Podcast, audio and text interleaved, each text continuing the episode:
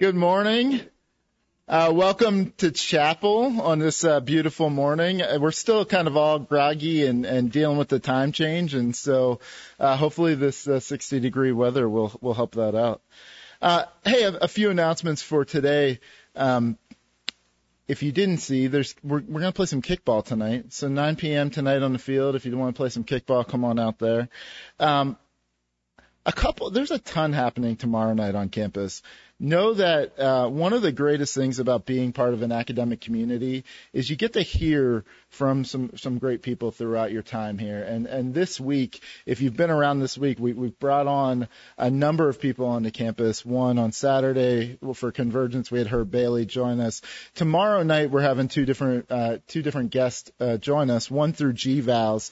Uh, Tish Harrison Warren is going to be on GVAL 7 p.m. tomorrow night. If you have not read any of her books or don't know much about her, she had in 2018 Christianity Today's Book of the Year right? It, it, was a book to talk about how do we live out the day to day life as a believer. Um, tomorrow she's going to talk about her new book called Prayer in the Night.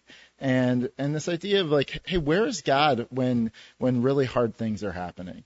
Uh, I don't know about you, but there's some hard things happening around the world. So, so, so Tish is going to be with us on Zoom tomorrow night. Sign up for that through the GVAL series, and uh, you'll be blessed. She's been a speaker. If you've been to uh, CCO's Jubilee conference, she's spoken uh, on the main stage the last two years there, and uh, her her talk uh, last year was uh, just blew my mind. Um, and then at 8:15 tomorrow night, Student Min is hosting uh, uh, the chaplain for the Steelers is going to come and speak tomorrow night, uh, 8:15 in John White Chapel. So we've got some great, great people lined up. Come, come out. But you know what? We also have the men's basketball team playing tomorrow night, so support them as well. So there's a ton. Listen, so so if you're not in class tomorrow, um, and you're not, not studying for a test, go support one of these great great things going on on campus um, tomorrow night. Hey, two events I want to let you know that are coming up.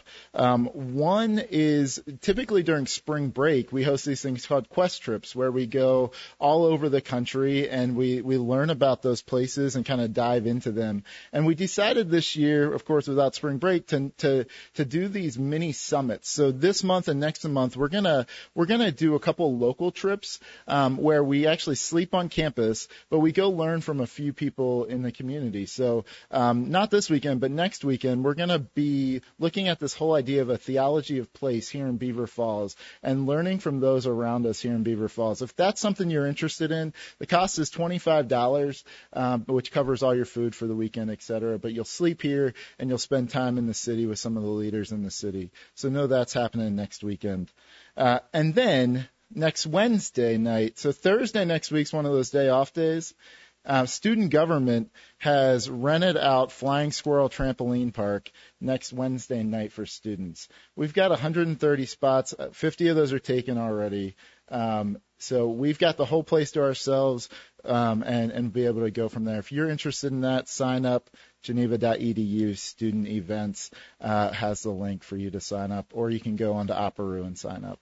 Hey, listen, enjoy the weather, enjoy your friends, dive in deep and, and let's uh, let's really spend this the, the last six weeks um, really really just figuring out what does it learn to love God and to love each other well.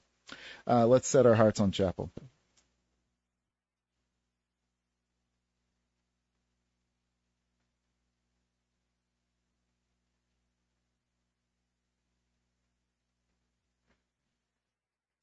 Well, good morning to you. Welcome to chapel. Dr. Troup today is bringing us John chapter 4. It's a very rich interaction between Jesus and we know her as the woman at the well, an individual who desperately needs saving, like all of us.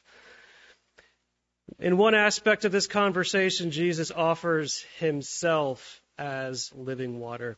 That made me think of Psalm 36, this image of living water.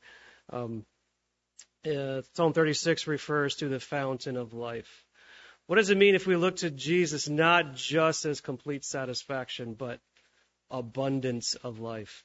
This portion of the psalm begins talking about his love and his faithfulness and his righteousness. What does it look like if we truly trust the, this aspect of the character of God? If this is really where we place our hope? Life becomes very full indeed. So let's read this portion of Psalm 36 together. If you are able, would you please stand? Let's read together. Your steadfast love, O Lord, extends to the heavens, your faithfulness to the clouds. Your righteousness is like the mountains of God. Your judgments are like the great deep. Man and beast you save, O Lord. How precious is your steadfast love, O God. The children of mankind take refuge in the shadow of your wings. They feast on the abundance of your house, and you give them drink from the river of your delights. For with you is the fountain of life. In your light do we see light. Amen. You may be seated. It's one of my favorite Psalms. We're also going to experience musically Psalm 139. Uh, in this conversation with the woman at the well, Jesus reveals his knowledge of her, aspects of, of her life that no normal average human being would or should know. This is jarring to her, right? And yet, it's after this point that this is what convinces her that he truly is the Messiah. She believes his claims because he knows her. She is completely transparent to him. Uh, Psalm 30, 139 is a great choice. David here explores how God knows David intimately, more than David knows himself. So much so that by the end of the psalm, he is calling on God, search me, examine me, know me.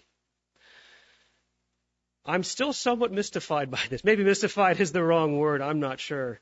But it seems to me that either David doesn't truly understand the holiness of God, or David doesn't truly understand what a sinner he is. But I don't think either of those is true. David seems to understand these things. Or the third option, as it seems to me, is that David looks to Jesus as his, the Lord as his examiner, but he also sees his examiner as the only one who can save. The one who judges him is also the one who saves. So it's with great confidence and great comfort that David is so transparent and so known by the Lord.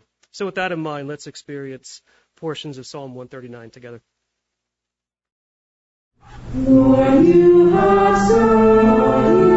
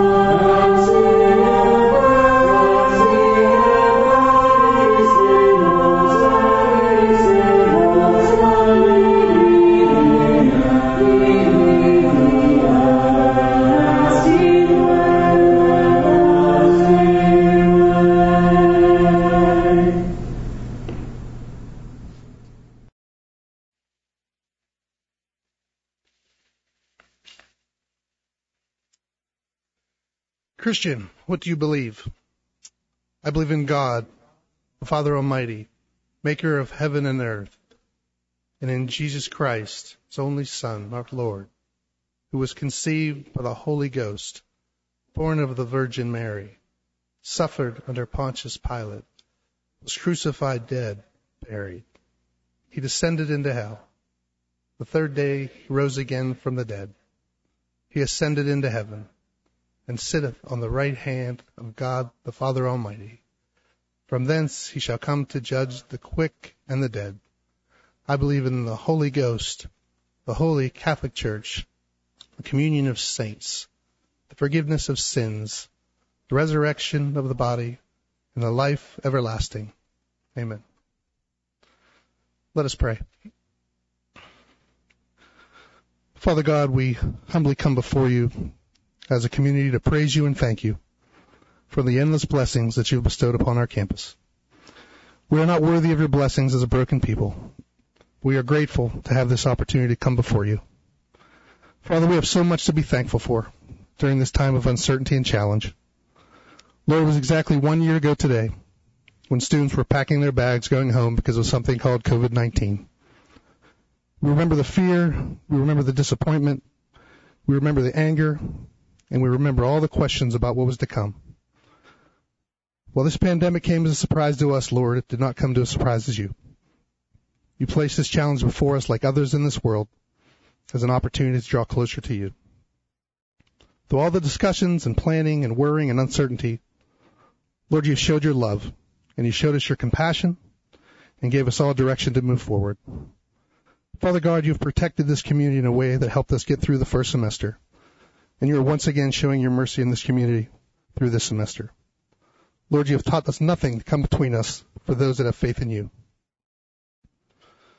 Father God, we've been truly blessed as a community. We have also faced heartache and pain during these past many months. There's pain and suffering around the world, within this country, within this region, and within this, within this Geneva family. Each of us has suffered in some way during this past year whether it be through sickness or death, disappointment or frustration, it has been a difficult time for many. Father, we are so grateful to have you bear our burdens, Lord, because we simply cannot bear them alone. Father, we come before you today with concerns within our Geneva community. Lord, we lift up Dr. Watt and his family and the loss of his mom this past week. Father, we lift up, lift up Dr. Stevens and her family and the loss of her dad. Father God, wrap your arms around our brother and sister in Christ in this time of their sadness and loss. Much like so many have lost, we ask you to surround them with friends and family that can support them in coming weeks and months ahead. Father God, we thank you for the life of our former Geneva president, Dr. Jack White.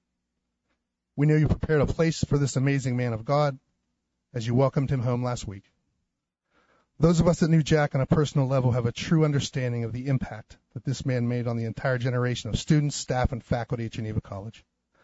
Father, we ask your blessing on his wife Mary, his entire family as they grieve his loss. But Father, what an incredible example he was to all of us who knew him. Serve as we open our your arms and said, "Well done, good and faithful servant." Lord, I pray for all the unspoken burdens and requests that people within our midst are carrying with them.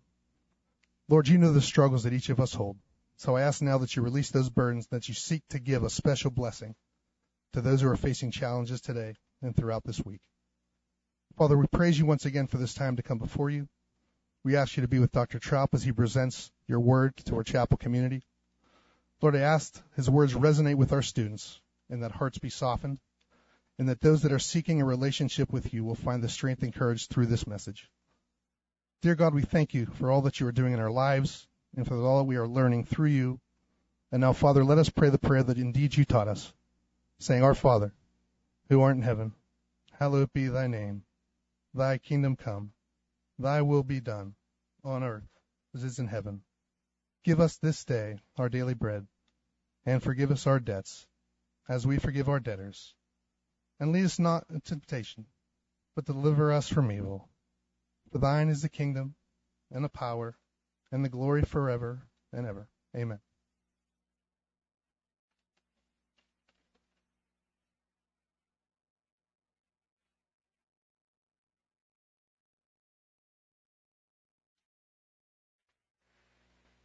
Our reading is from Jeremiah 17, verses 7 to 13.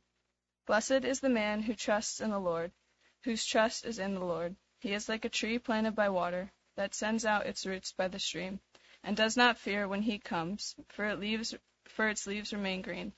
It, and it is not anxious in the year of drought, for it does not cease to bear fruit. The heart is deceitful above all things, and desperately sick. Who can understand it? I, the Lord, search the heart and test the mind, to give every man according to his ways, according to the fruits of his deeds. Like a partridge that gathers a brood that she does not hatch, so is he who gets riches, but not by justice.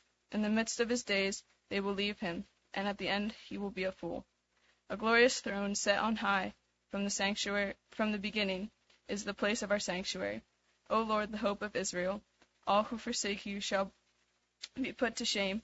Those who turn away from you shall be written in the earth for they have forsaken the Lord, the fountain of living water. This is the word of the Lord.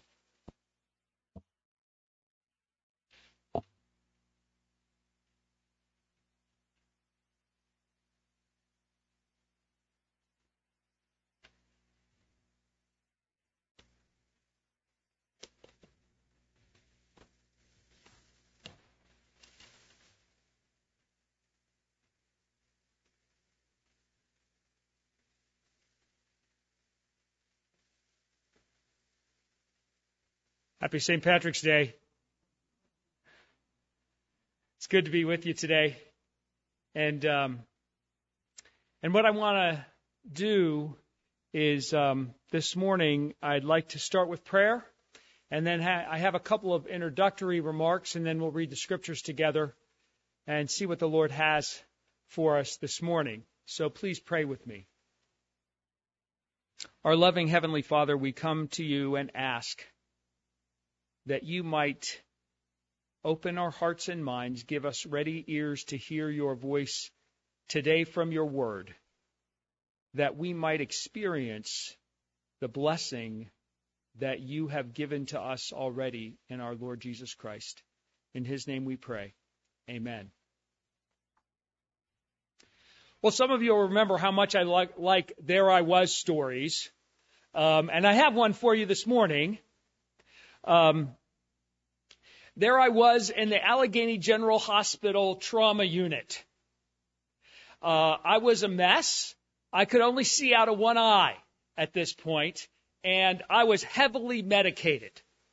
Okay, so um, so I'm lying there in the trauma unit. And there's nothing else for me to do. I got all kinds of tubes coming out and all that kind of stuff. Um, and and um, at this point, not many people were allowed to come and see me, but pastors did. And so I, uh, there were close family members and a couple of really close friends, and then sort of a parade of pastors uh, who who were coming to see me, and they'd come and they'd pray for me. And so uh, this one pastor came in, and someone I knew really well, and I, I'm I'm I'm lying there, and I've just gotten a shot of morphine. Now we have some nurses uh, and medical people here, and you know now that you can kind of get microbursts of morphine. If you really have a lot of pain, they, they give you a little button you can press, and it'll give you a little morphine and never too much. Okay, um, I'm old. They didn't have that technology yet, and so I was allowed to get a shot, and and I'd get a shot through my IV tube, um, and and I could only have one every three hours. Like if I had more than that, I would have died. So they, they give me a shot every three hours, and it would hold me for about an hour and a half, and then I'd be in pain for a while until I got another shot. Well, I had just had a shot. So I'm feeling pretty good. like when you get morphine through your IV tube, your whole body gets warm, and you're like, ah, I can understand why this is addictive. And then the pastor comes in. So the pastor comes in, and this is ancient history, but had on a really preppy tie. And what that meant was uh, uh, prepsters had a lot of ties that had little animals on them. Okay, and this pastor happened to have uh, uh, a tie that had ducks on it. And this is a grave situation. Hospital situations are kind of funny this way. It's, it's very serious, and and people didn't know what was going to happen to me. And so pastors would come in and they'd pray these deep prayers, which I was very thankful for, by the way.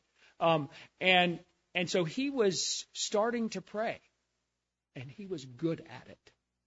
You know, you know people that if you're in church and a certain person gets up to pray, you say, "Thank the Lord," because this person really knows how to pray. So that, so he got up there, good prayer, and all of a sudden, I'm looking out of my one good eye, and the ducks start to fly. Very serious moment, trying to be respectful, and I'm having a hard time not laughing. It was Jack White who had been my Bible professor and who was the dean of religious services at the time, and whose prayers were effectual because of how much he loved the Lord Jesus Christ. And we miss him. Um, but his heart for the gospel was enormous. And he preached uh, the sermon at my wedding, and I remember a little bit of it. Uh, I was a little overwhelmed by Mrs. Troup that day, and so I will confess that I didn't remember all of it. But his text was about the ten virgins who were waiting for the bridegroom who was away to come back. And of course, he always preached the gospel. And so what he was concerned that we consider was not that this was just a wedding story, but that weddings point to the great and glorious wedding feast of the Lamb in the new heaven and the new earth. And that what we were doing in that moment was just a little tiny picture of what we will all experience in Christ's presence. I remember saying, Behold, the bridegroom is coming. So, um, we are going to be looking at a very common and important text of Scripture today that also ties very closely to the gospel. And I want you to know before we get into it that there are some customary treatments of what's uh, customarily talked about as the woman at the well. Uh, first of all, as we read it, you will hear this. Uh, it's often used by people as a case study. So you can use this text and you can read it as a case study. It's a Samaritan woman. She's not supposed to be talking to Jesus. She knows it. It's in the middle of the day at noon, which indicates that uh, that there are problems in her relationship. She doesn't want to be there with other people, and and that's a significant thing. I've heard heard that preached well, and, and it's important. Uh, it's also used as a case study to talk about um, the, the common issue of sexual immorality and about Jesus engaging her about that, and that is also in the text and appropriate. Uh, it can also be talked about in terms of the disciples' own prejudices and biases towards a Samaritan woman and and uh, the problems that they have. Um, but our purpose today uh, with the theme of chapel is not to overlook those things, but to focus rather on what this text opens up for us in reference to knowing God as He is and knowing God for who He is. And um, and so we want to focus today on the conversation uh, in John 4, and I'm going to read that now in your hearing we're going to focus on this conversation. And the question I want you to be thinking about is how does Jesus converse with people like us? How does Jesus converse with people like us? So let's read this passage of Scripture. I never tire, as my pastor always says, I never tire of reminding you that this is God's inerrant and infallible word. It's completely reliable because Jesus and God the Father and God the Holy Spirit are completely faithful and true all the time from all eternity. So this is completely reliable for us, and I'm going to be reading uh, verses 7 to 20 and then a little beyond that. Uh, there was, there came a woman of Samaria to draw water, and Jesus is already at the well at this point. Um, and Jesus said to her, Give me a drink. For his disciples had gone away into the city to buy food. The Samaritan woman said to him, How is it that you, a Jew, ask for a drink from me, a woman of Samaria? For Jews have no dealings with Samaritans. Jesus answered her, If you knew the gift of God and who it is that is saying to you, Give me a drink, you would have asked him, and he would have given you living water. The woman said to him, Sir, you have nothing to draw water with, and the well is deep. Where do you get that living water? Are you greater than our father Jacob? He gave us the well and drank from it himself, as did his sons and his livestock. Jesus said to her, Everyone who drinks of this water will be thirsty again, but whoever drinks of the water that I will give him will never thirst forever. The water that I will give him will become in him a spring of water welling up to eternal life.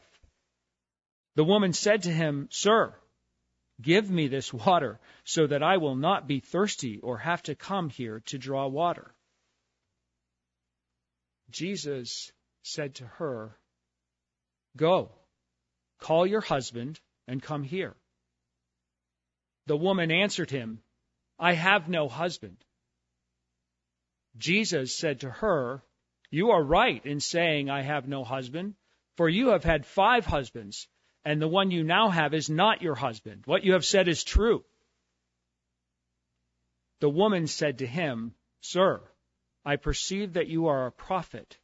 Our fathers worshipped on this mountain, but you say that in Jerusalem is the place where people ought to worship. Jesus said to her, Woman, believe me, the hour is coming when neither on this mountain nor in Jerusalem will you worship the Father. You worship what you do not know. We worship what we know, for salvation is from the Jews. But the hour is coming, and now is now here, when the true worshippers will worship the Father in spirit and truth, for the Father is seeking such people to worship him. God is spirit, and those who worship him must worship in spirit and truth. The woman said to him, I know that the Messiah is coming, he who is called Christ. When he comes, he will tell us all things. Jesus said to her, I who speak to you am he. We'll stop the reading at that point. Uh, I reserve the right to make some reference to uh, later parts in the story. But the first thing I want you to think about that we encounter in the text is thirst and Jesus is thirsty. Jesus is thirsty at midday. He gets there first. Now, I don't know how many of you have a water bottle. If you do, I want you to know where it is, but don't get it. Okay? I want you to think about that water that you have with you. I want you to miss it a little bit. I'm not supposed to drink it now. Can you feel it? We're supposed to be hydrating, aren't we? Isn't it okay? And if you don't have a water bottle with you or something to drink, that's okay too. But I want you to think about this with me. Um, when and where have you been really thirsty? When and where have you been really thirsty? And if you've been really thirsty, you'll be able to remember when and where. Okay? One or two or three times in your life, that you've been really thirsty. And it would be no surprise to you to know that one of the places and times that I've been thirsty is right here on campus at Reeves Field. Uh, one time in summer football camp, I lost 10 pounds in one practice. We were ancient and didn't have the technology you all have, but we had to weigh in uh, before and after practice in summer camp. I gained eight back at, at Alex's after practice. Um, um, and um, uh, so I, I doubt if that's happened to most people Um, but I was big enough at the time that losing 10 pounds was not a huge percentage of my body weight. Um, so that would be one day. The, the second place when I can remember really being thirsty was the story I told you about being in the hospital. Because of my condition, I wasn't allowed to drink. I was allowed to have ice chips. And I want to tell you how unsatisfying ice chips can be in the third week of ice chips. The first day, it's kind of cool. Oh, I got ice chips. And then you want a real drink and you, you want to guzzle, you know, you want to guzzle some water.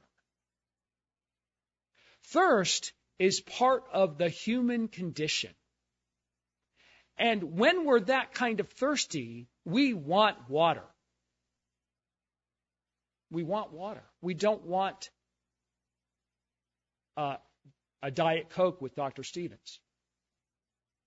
We want water. And what that tells us is this sense of longing that the scripture is talking about here when it talks about thirst. And what I want you to notice here is that here's this woman, they're having a conversation about water. Jesus is thirsty. She understands that. They're having this conversation. And then all of a sudden, Jesus goes spiritual on her. Jesus goes spiritual. Anyone ever done that to you? I, I thought we were here just having a conversation about the well and the water, and I'm a little uncomfortable about you even talking to me. You're a man, you're a Jew, I'm a Samaritan, I'm a woman, I'm really not comfortable. And then he goes spiritual. And he starts talking about living water and eternal water. And I want you to pick up the conversation. Because as I was reading it, you can hear it. It's he said, she said, he said, she said. This is a real dialogue. And being in a one on one dialogue with someone and this happening is not entirely comfortable, just to start with. It's not an entirely comfortable situation for someone to go spiritual on you. Like I'm not going spiritual on you right now. This is chapel. You expect it, right? But you don't expect that in every time and conversation that you have, especially with a stranger. So Jesus starts to ask ultimate questions and talk about ultimate issues, eternal life. And the woman goes along with him in the conversation.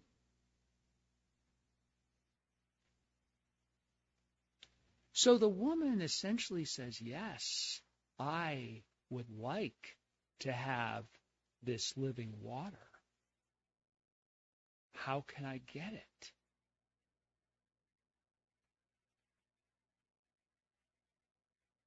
And then Jesus raises the issue.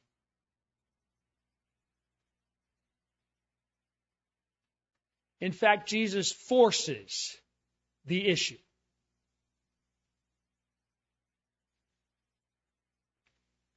He says, Go call your husband. This is a Psalm 139 moment. It's unnerving to have a conversation with someone who you don't know, but who knows you all the way down. All the details of our lives. Everything about us. What we're going to say in response, Psalm 90, Psalm 139 says, what I'm going to say before I say it, the Lord Jesus Christ knows that.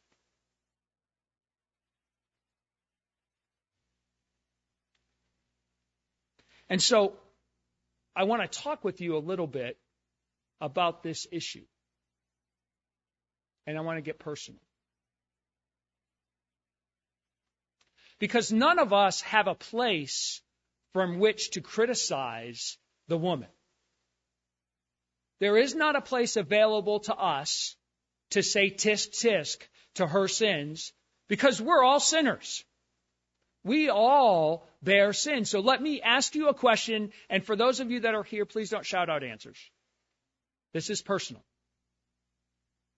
So, what are the kinds of sins that you've settled with? Because this woman had settled with this set of sins. She was living in them. And we have this nasty little characteristic of thinking that living in sin always has a sexual connotation. That is not what Jesus is talking about. What sin have you settled in? All of us have these. What are you comfortable with? You can tell. Think about how you talk to yourself, right? We have these conversations with ourselves and we have our excuses. Maybe we think it's not really sin or it's not as bad sin as someone else or don't you understand? This is how I am. This is how I am. Jesus forces the issue on us. This is how he converses with us. Now, Jesus is gentle and compassionate and will have nothing to do with our sin at the same time. What, what do we mean when we say Jesus is gentle and meek and compassionate? Uh, I experienced a little of this yesterday. Um, let me give you an example. Uh, I had a root canal about three months ago, and I'm old, and we didn't have the kind of tooth technology that you probably have. This probably never happened to you, so don't worry about it. But I had a root canal, uh, which means they cut off the top of my tooth and they drilled way down deep in and cut out. I had med- I had medication, and and they and they and they drill out where the nerve was supposed to be, and it's it's not you know it's not pleasant.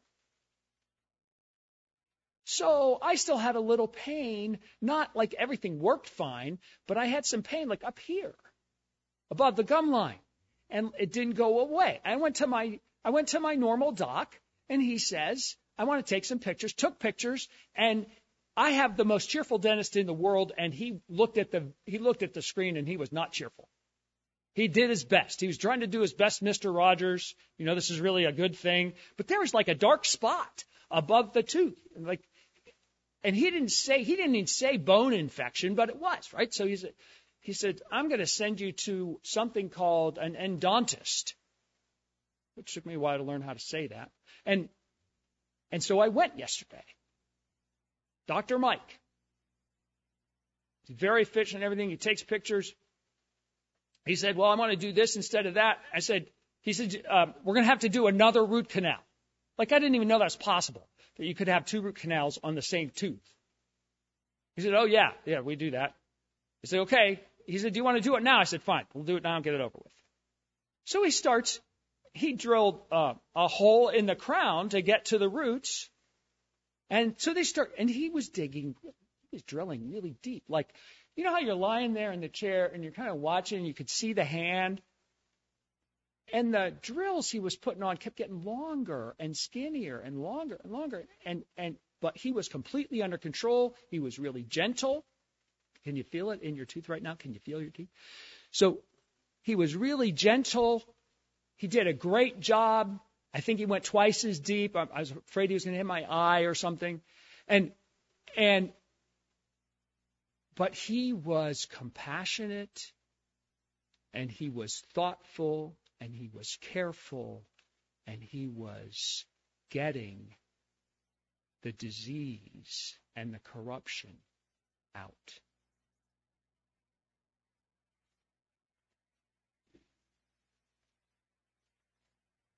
What sin has settled in in our lives?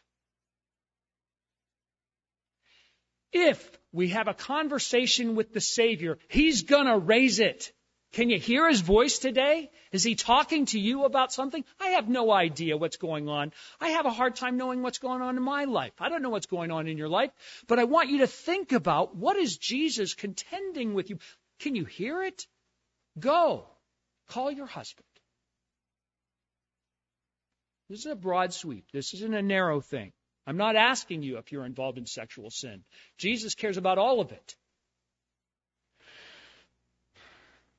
So I want you to think about what's your sense of Jesus' tone? How do you hear him in this?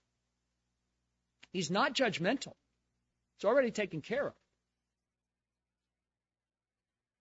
And I want you to recognize that Jesus is saving a sinner before our very eyes. This woman is already responsive to him. And she doesn't know how, but she says, Yes, I want that. And then he raises the question, and she stays in the conversation. And this is a very interesting conversation because this isn't comfortable for us. It certainly isn't comfortable for her. But we're being cared for by the great physician, not the great dentist, the great physician. And the shepherd of our souls. He is tending to us.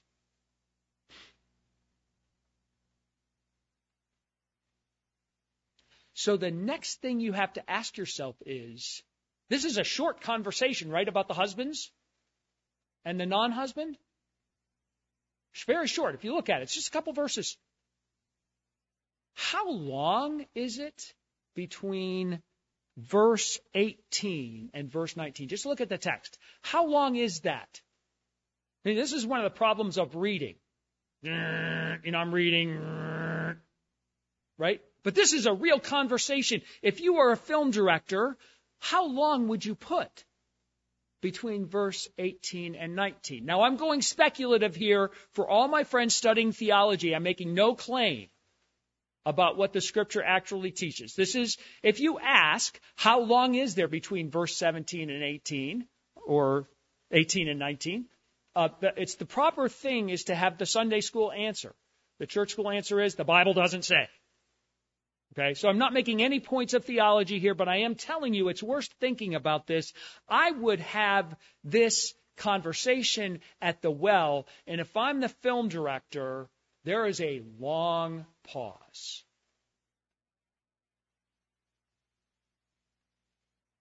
It's too easy if you read this fast to see this as the woman changing the subject. Oh, this is too uncomfortable. Let's talk about religion. But you have to read the text and think about where she goes.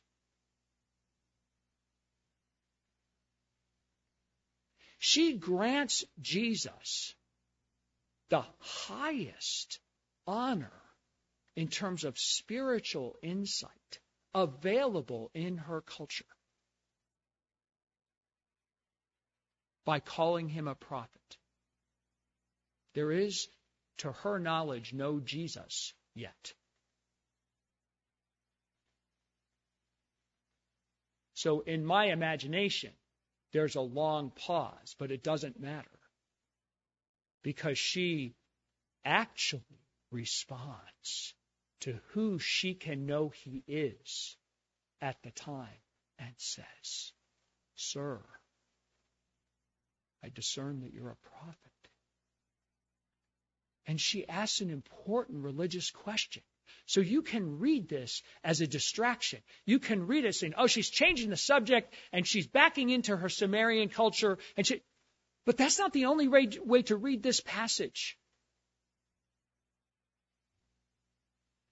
Can you read this as a sinner being saved by Christ who's responding to the Savior and saying, I don't, you know who I am and I don't know who you are. And you can hear this woman's testimony. Come and hear this man who told me everything I've ever done. She doesn't go out and say, come and see this man, and because I want you to get um, judged too. That's not her language. We've got to got to keep our head in the text. But it's uncomfortable for her because Jesus is the Word of God. What do you know about the Word of God? Listen. Listen to what we experience as we converse with Jesus. What we experience is given to us in Hebrews 4. Hebrews 4. And verses, if you're looking at it, starting with verse 12, for many of you know this verse, for the word of God is living and active, sharper than any two edged sword, piercing to the division of soul and of spirit, of joints and of marrow, and discerning the thoughts and intentions of the heart, and no creature is hidden from his sight. But all are naked and exposed to the eyes of him to whom we must give an account. Of course, it's uncomfortable. And we want to respond like the woman responded. Except that we know Jesus as the Messiah. He's revealed himself to us in power. We can have a kind of confidence that the woman will gain. You can see it, but she doesn't have a full understanding yet.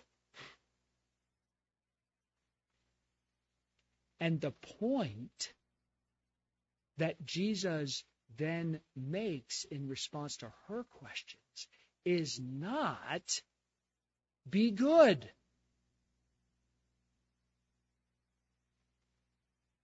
His response is worship. Worship. The first thing Jesus does is calls her to worship. She's already under conviction. It's obvious. Come and worship in spirit and truth. Do you sometimes get frustrated by formalism in worship? You know, we have these battles in the broader Christian community. We have these battles. Uh, uh, uh, at least 10 years ago, they were called the worship wars, right? And you can hear these conversations at Geneva, right? Uh, are you excited about liturgy or not that interested in liturgy? Are you interested in contemporary work, worship or in traditional worship? Right? These are common kinds of things. It's easy to lay the charge uh, at someone else of formalist, but if you're anti-formalist, you're still working in the category of formalism. And Jesus says, no, no. It's not about which mountain you worship at. In me, God is seeking worshipers who will worship in spirit and truth. I'll take care of the sin. I will take care of the sin, and you will change. Why? First great commandment to love the Lord your God with all your heart, with all your soul, with all your strength, and with all your mind.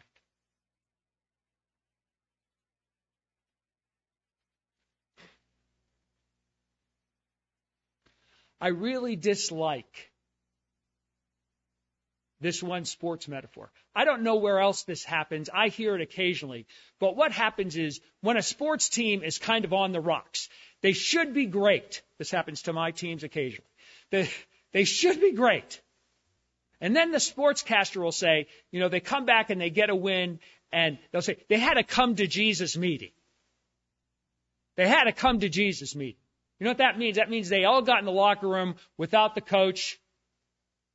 Coach Zanik's here with us. Without the coach. The coach is not there. And they kind of, I don't, they, sometimes they yell at each other. Somebody gets up and gives speeches. They say, this is not who we are, right? That is not a come to Jesus meeting. If you want to understand come to Jesus, listen to the woman. Now, I want you to remember this. Jesus said to her, Go and bring your husband.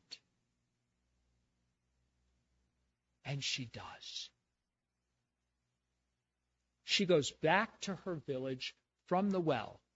And she says to people, Come and hear this man who has told me everything about myself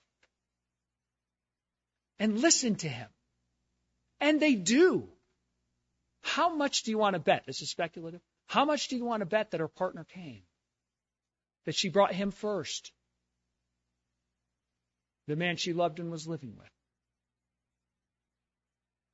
And then their testimony is not, well, that was great. We came out and, no, they came out and they believed because they came to Jesus. That's the call on our lives. And whether we have come to Jesus or need to come to Jesus for the first time doesn't matter.